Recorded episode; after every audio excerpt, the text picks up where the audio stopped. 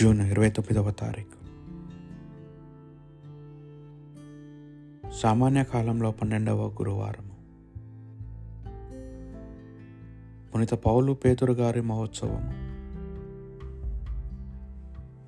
మొదటి పట్టణము అపోస్తలుల కార్యములు పన్నెండవ అధ్యాయము ఒకటి నుండి పదకొండవ వచనముల వరకు. ఈ సమయంలో హేరోదు రాజు క్రీస్తు సంఘంలో కొందరిని హింసింపసాగెను. యోహాను సోదరుడు యాకోబును అతడు కత్తితో చంపించెను. ఇది యూదులను సంతోషపరిచనని తెలుసుకొని అతడు పేతురును కూడా పట్టి బంధించెను.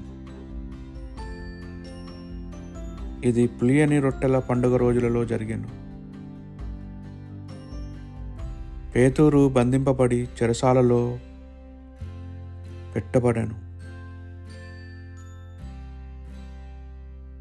జట్టుకు నలుగురు చొప్పున నాలుగు జట్లు సైనికులు అతనిని కాపలా కాయుచుండిరి. పాస్కా పండుగ గడిచిన తరువాత హేరోదు అతనిని ప్రజలెదుటికి తీసుకొని రావాలదల్చెను. అందువలన పేతురు చెరసాలలో ఉంచబడెను.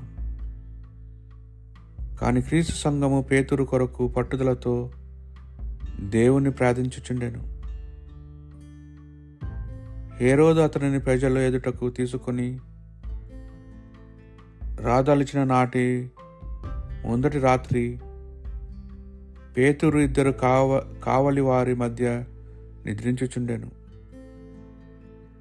అతడు రెండు గొలుసులతో బంధింపబడి ఉండెను. ఆ చెరసాల ముఖద్వారము వద్ద బంట్రౌతులు కాపలా కాయచుండెరి. హఠాత్తుగా ప్రభుదూత అక్కడ ప్రత్యక్షము కాగా చెరసాల యందలి గదిలో ఒక వెలుగు ప్రకాశించెను. ఆ దేవదూత పేతురు ప్రక్కను తట్టి అతన్ని మేల్కొలిపి త్వరగా లెమ్ము అని పలికెను. వెంటనే అతని చేతి సంకెళ్ళు ఊడి క్రింద పడెను. అప్పుడు ఆ దూత అతనితో, నీవు నీ నడుము దట్టిని గట్టిగా బిగించి నీ చెప్పులు తొడుక్కునుము అని చెప్పగా పేతురు అట్లే చేశాను. మరలా ఆ దూత, నీ పై వస్త్రంను కప్పుకొని నాతో రమ్ము అని పలుకగా పేతురు దూత చెప్పినట్లు చేసి అతనిని అనుసరించి చెరసాల బయటకు వచ్చాను.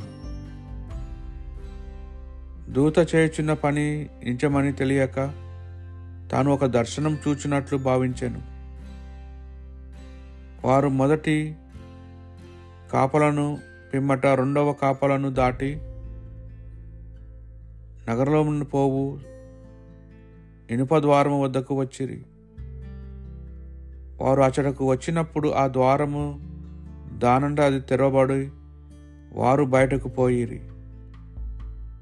అట్లు వారు ఒక వీధిలో కొంతవరకు నడిచిపోగా ఆ దూత పేతురును విడిచి అదృశ్యుడాయెను. అంతటా పేతురు తెలివి తెచ్చుకొని, జరిగినదంతా వాస్తవమని ఇప్పుడు నాకు రూఢిగా తెలియను. ప్రభు తన దూతను పంపి హేరోదు బారు నుండి యూదా ప్రజలు నాకు తలపెట్టిన వానిన్నింటిని నుండి నన్ను తప్పించనని తెలుసుకొంటిని అని అనుకొనను. ఇదే ప్రభువాక్కు. భక్తి కీర్తన. ప్రభునకు భయపడు వారి చుట్టూను ఆయన దూత శుభ్రము పని కాపాడును. ప్రభు నాకు చేసిన మేలుకు గాను సంతసింతును. ఈ సంగతిని విని దీనుల ప్రమోదమును చెందుదురు. కాగా మీరును నాతో కూడా కూడి ప్రభువు మహిమను కొనియాడుడు. మనమందరము కలిసి ఆయన దివ్యనామమును కీర్తింతుము. ప్రభునకు భయపడు వారి చుట్టూను ఆయన దూత శిబిరము పన్ను కాపాడును. నేను ప్రభువును ఆశ్రయింపగా ఆయన మొర వినెను. నా భయములెల్లా తొలగించెను. ఆయన వైపు చూడు, మీ ముఖములను ప్రకాశింపనిండు. అప్పుడు మీ ముఖములకు సిగ్గు ఎన్నటికి కలుగదు. ప్రభునకు భయపడు వారి చుట్టూను ఆయన దూత శిబిరము పన్ని కాపాడును. దరిద్రుడు ప్రభునకు మొరపెట్టగా ఆయన వినును, సకల కేక్షముల నుండి అతన్ని కాపాడును. ప్రభునకు భయపడు వారి చుట్టూను ఆయన దూత శిబిరము పన్నును, సకల ఆపదల నుండి వారిని కాపాడును.